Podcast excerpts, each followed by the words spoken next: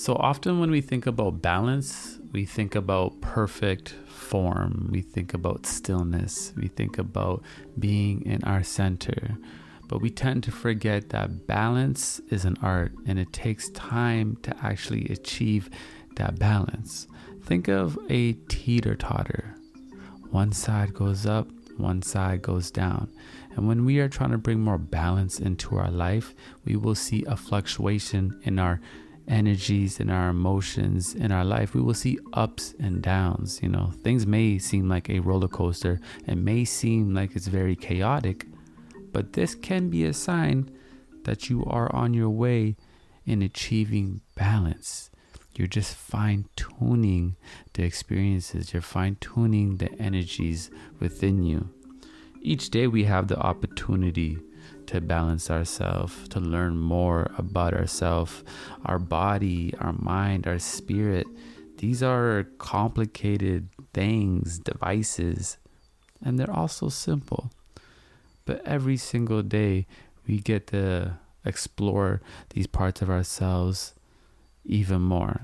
It's foolish to say that we know ourselves, because once we say we know ourselves, we are limited, because our mind is limitless. This earth has so much to offer, and experiences always reveal more lessons onto us. That's the thing I love about life, is that every single day, if you observe, there's a teaching, there's a lesson. Often people want to ask me what book I read or what books I read, but life is your greatest teacher. Life will show you how to achieve balance. Today, be mindful of how you move throughout the day. Be mindful of how you speak. There's a vibration within your voice that when you speak in a way that's not of service to yourself, using language that's not of service to yourself, it brings an imbalance to your spirit, to your core, because it doesn't feel good. There's a way to express yourself. You know, the clothes you put on today can bring more balance into your life because you feel good. You look good. You understand? Sometimes it's very important that we just look our best, you know, take care of ourselves. That is self-love. That is all a part of achieving that balance. So if you're noticing things are kind of chaotic, and one day things are good, one day things are bad, and you can't keep it steady, to me that is a sign that you are on your way to balance. It's just a teeter-totter right now. It's going up and down.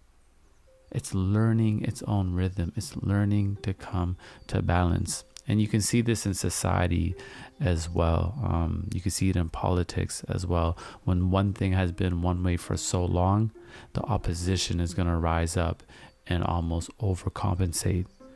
But that's all right, because it's achieving balance. It will come back down. Our balance is, is important to our state of being. It's important to our environment. Everything in this world has a natural balance to it. And when it's not in balance, things fall out of rhythm. Life doesn't evolve the way it's supposed to. But the thing with us human beings is we're marvelous. We have the ability to shape, shift, and evolve life ourselves. We are powerful manifestors. We are creators. We create the balance. We create the foundation within us that we can stand on. We have that ability. You have to believe in yourself. When I say you have to believe in yourself, it's your responsibility. It's nobody else's. The dialogue you have with yourself is your responsibility. It's beautiful when others tell us we're beautiful and tell us we're strong and give us those positive affirmations and motivation. But it's our responsibility to achieve that balance. It's our responsibility to have that positive dialogue with ourselves. It's also our, it's, it's also our responsibility, forgive me for my stumble, that we give others instructions on how to love us, on how to treat us.